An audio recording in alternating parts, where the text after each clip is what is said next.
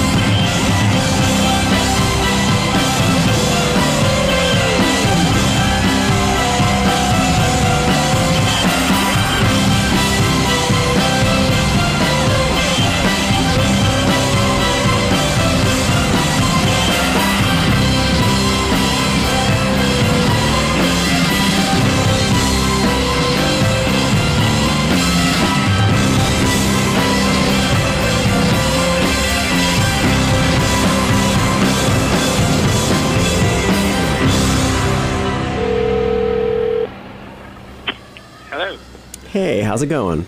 Hi, good, there. yeah, I'm back. Welcome to the interview show. This is Scott Wood, your host, and today I've got Brian Borcherdt from Holy Fuck, and he also does his own stuff. It's a double album uh, called Torches and the Ward Colorado Demos. You decided to put these out for free, which was an interesting choice. You know, I, I for me, again, like trying to do different things is trying to get something done. Um, you know, I'm not always sure. I'm not always sure what it is that I've finished, and, and, and even for that, I all the that much harder to even finish it at all. So, you know, sitting around and writing songs is a lot of fun, but then going into a studio to record them is there's a, there's a, definitely a, a sort of it definitely takes a bit of work and a bit of time to really finesse it to the point where you're really happy with it and that you're getting it done in a concise way and it's not taking like far too much time and distilling the creative process down to where you know things stagnate a little bit over time, which is all all of the that happens more or less to myself working in the studio where I would just not have time to finish what I started and then not even really remember what it was I was trying I was aiming for. And basically holy fuck was becoming really busy. So it left me with all this unfinished kind of ideas. And um, you know, I would come back to these ideas from time to time, and then I would add to them, or I'd add new ideas, which is what I did when I went to Ward, Colorado, to to hang out and to sort of detox and chill out for a while, um, where I just kind of recorded a handful of demos and stuff I'd been working on recently. So over time, I just amassed a whole pile of like songs, and but I never really saw them fit for one concise release. I wasn't really sure if it was current anymore, at least not for myself. You know, I knew they'd be new to people, you know, my friends and fans and people who hadn't heard hadn't heard these songs. It'd be new to them, but I wasn't sure if it was exactly what I wanted to lead and a, and a sort of champion them in such a way that these are this is my new album and this this represents where I am now. It didn't really feel the case, so I puzzled over what to do with them for a while. And as time went on, you know, I, I wasn't sure if I'd release them at all. I uh, ended up having all the files that were on hard drives lost um, in a cab. Actually, as I was, took off with all my all my belongings in the trunk. I'd been traveling, so I had everything with me, and um, that was kind of a eye-opening experience about what it is to lose these creative endeavors. And uh, so when they did come back to me through some lengthy process of you know, calling the police and all kinds of different things. I got this material back, and and that left me basically in a state of mind where I'm like, I, I feel, I feel happy to have them returned, but at the same time, I realize that I can't just sit on, on them forever. So that's why I decided to just put them out online for free. You know, it wasn't really about trying to make money or make money back. It was more like just trying to do something with them so that they existed outside of my imagination. You know, before maybe they would be gone forever.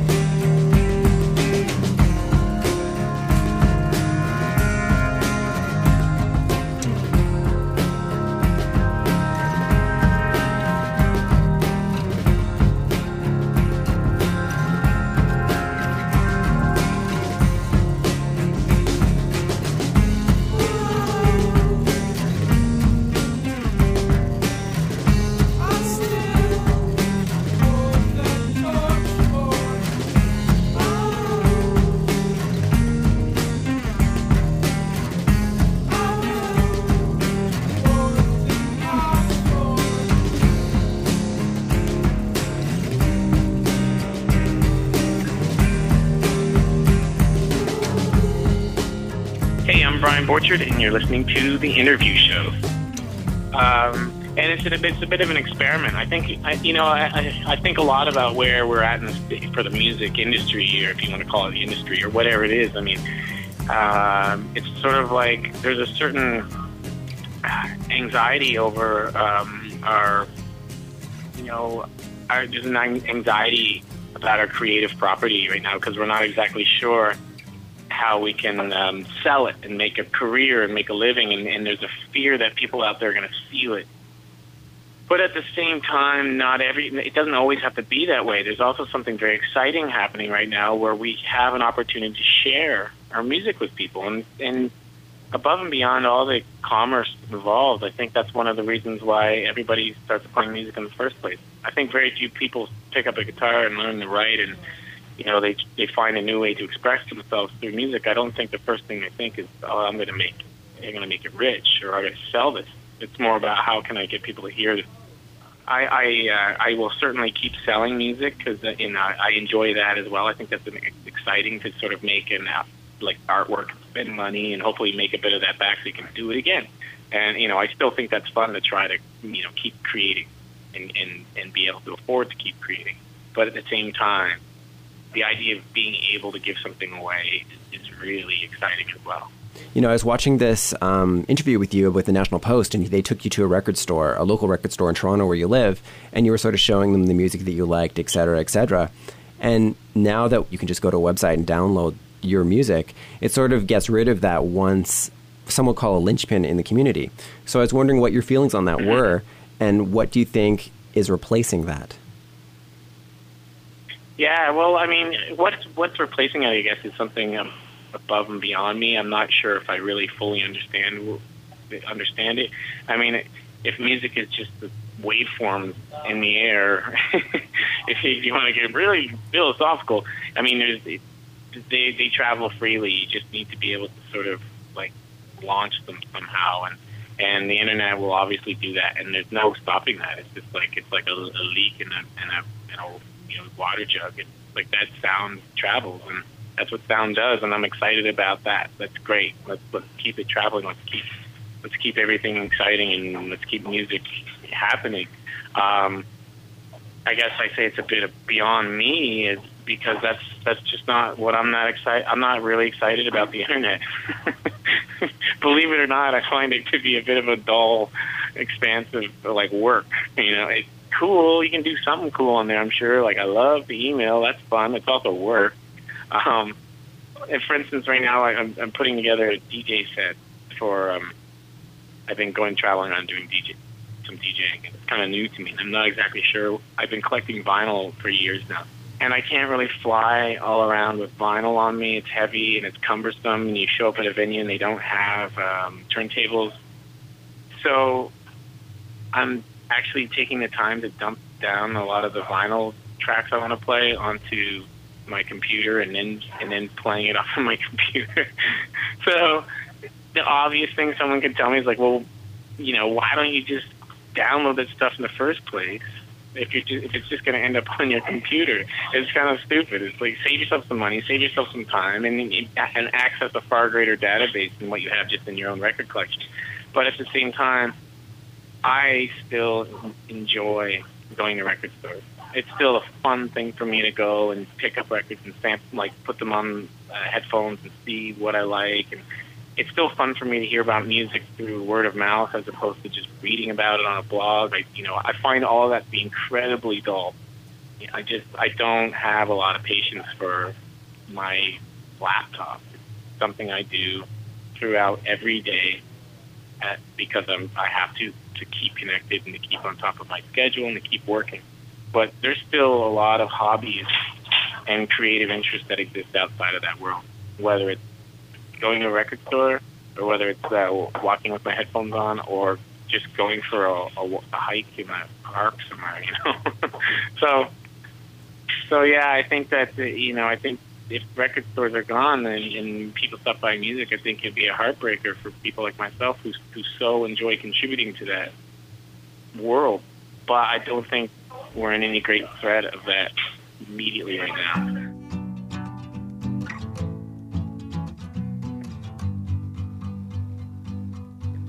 your eyes on string.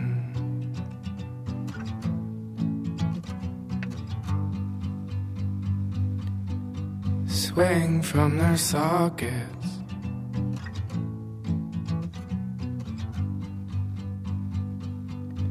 Your liver shriveled up.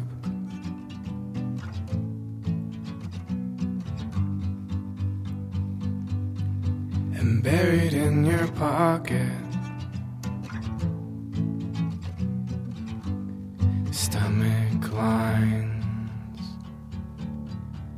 Plastic bag. It's worn thin from all the useless garbage. Your hands keep shoving in.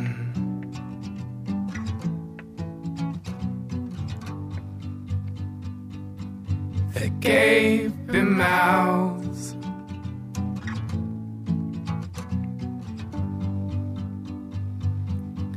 sawdust.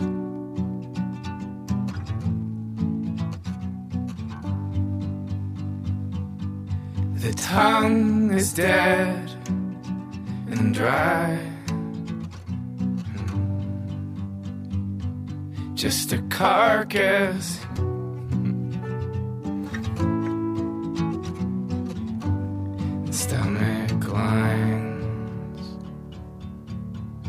Plastic bag. It's worn thin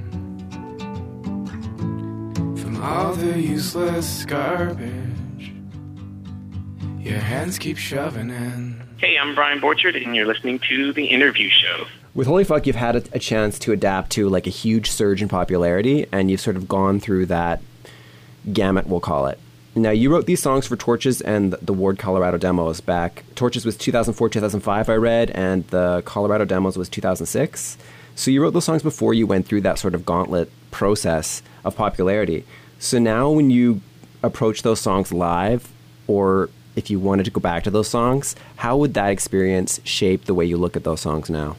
Uh, well, that, yeah, that's a good question because I think that's you're kind of hitting on that whole idea of why I released them for free. That idea of like, in just just as far as I I'm concerned, you know, I'm not represented by any by any one record label where people have any vested interest in seeing a profit come out of things.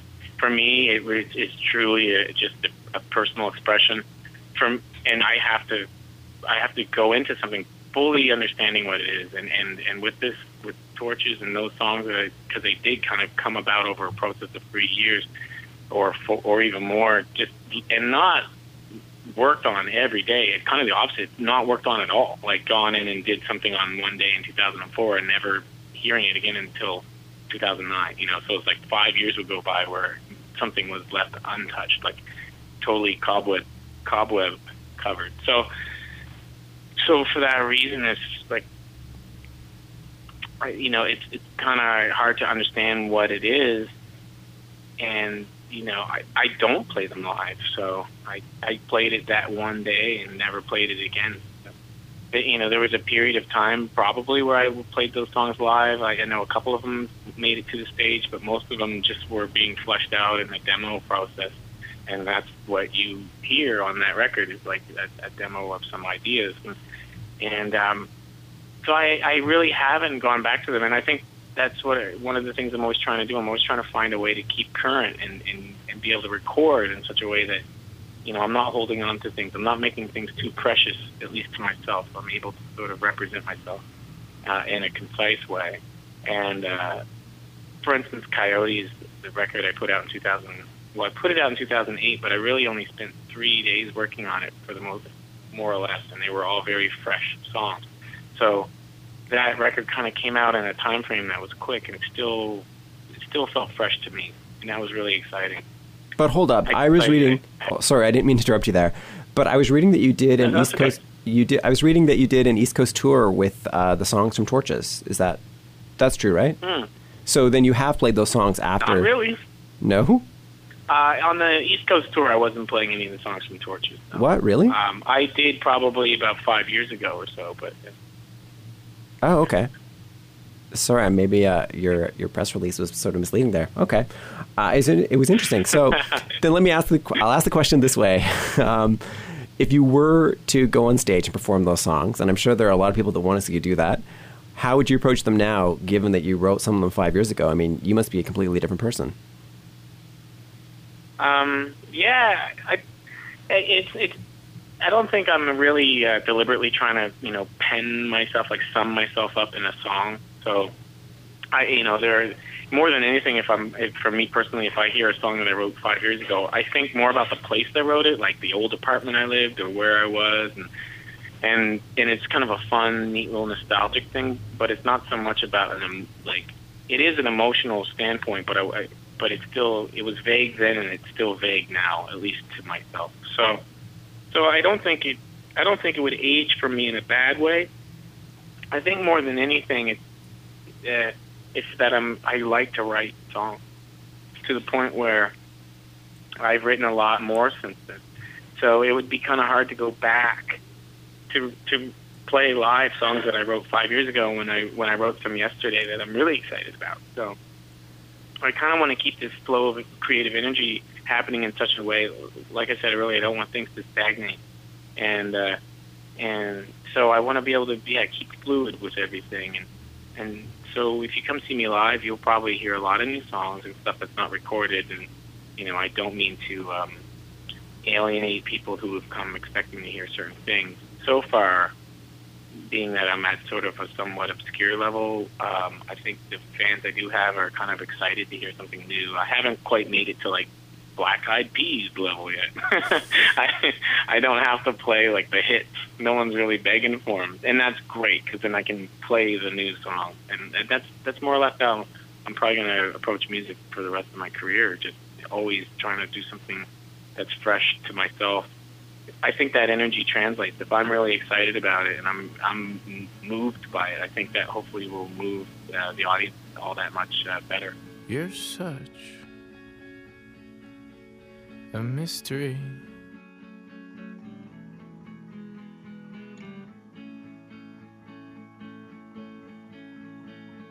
Don't change anything. Don't reveal yourself. I will find you in the clues you leave behind.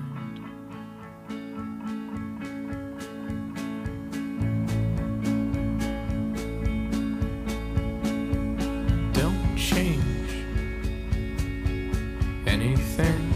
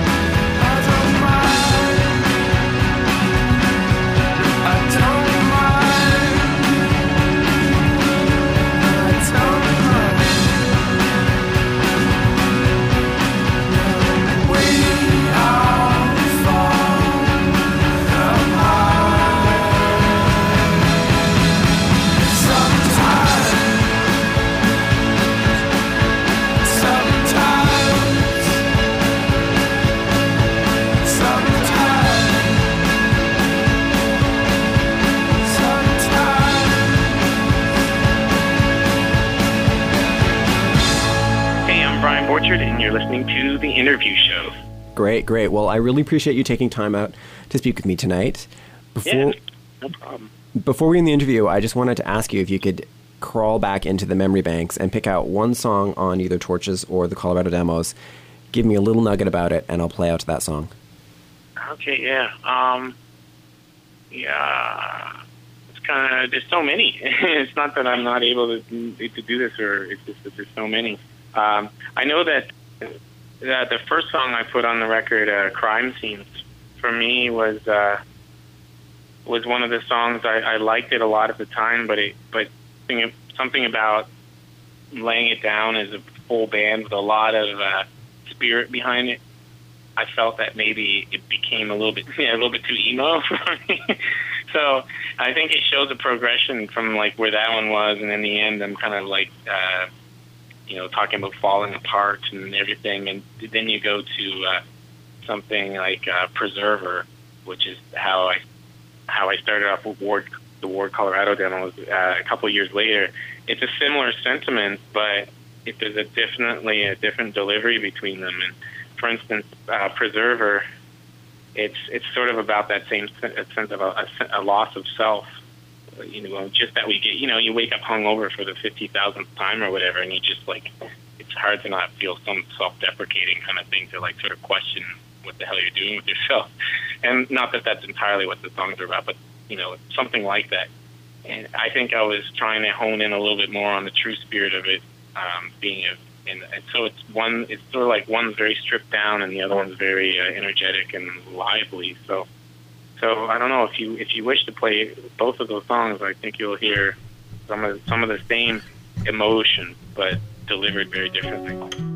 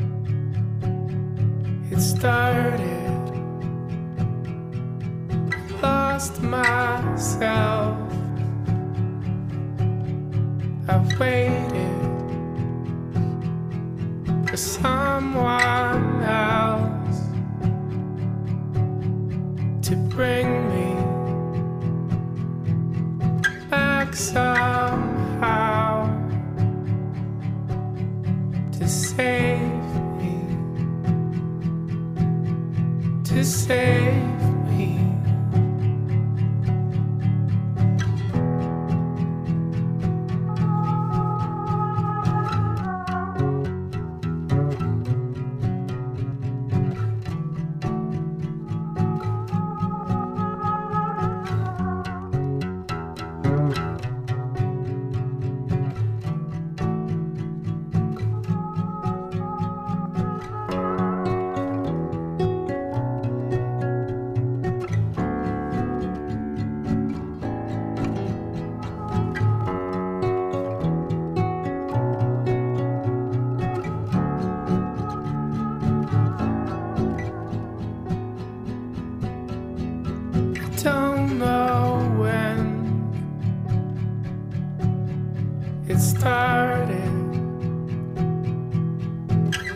To my soul I've waited for someone else to bring me back home now to save me to save